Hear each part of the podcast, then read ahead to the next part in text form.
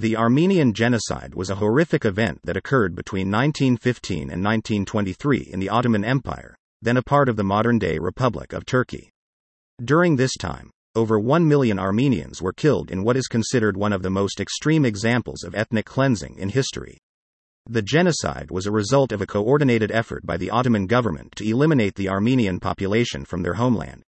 The Armenian genocide began in April 1915, when the Ottoman government ordered the arrest and deportation of Armenian intellectuals and community leaders.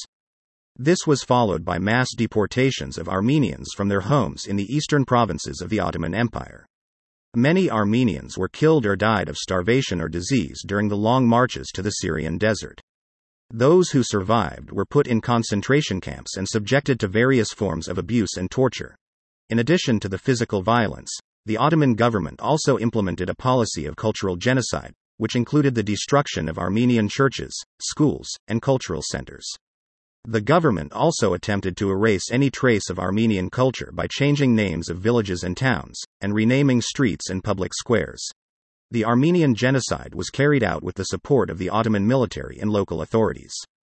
The military was responsible for the mass killings and deportations, while local officials were responsible for confiscating Armenian property and forcing Armenians to convert to Islam. The Armenian genocide was not recognized as an act of genocide until the late 20th century. It was only after the fall of the Soviet Union in 1991 that the Armenian genocide was officially recognized by the international community.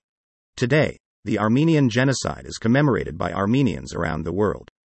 Every year, on April 24, Armenians gather in cities across the globe to mark the anniversary of the genocide.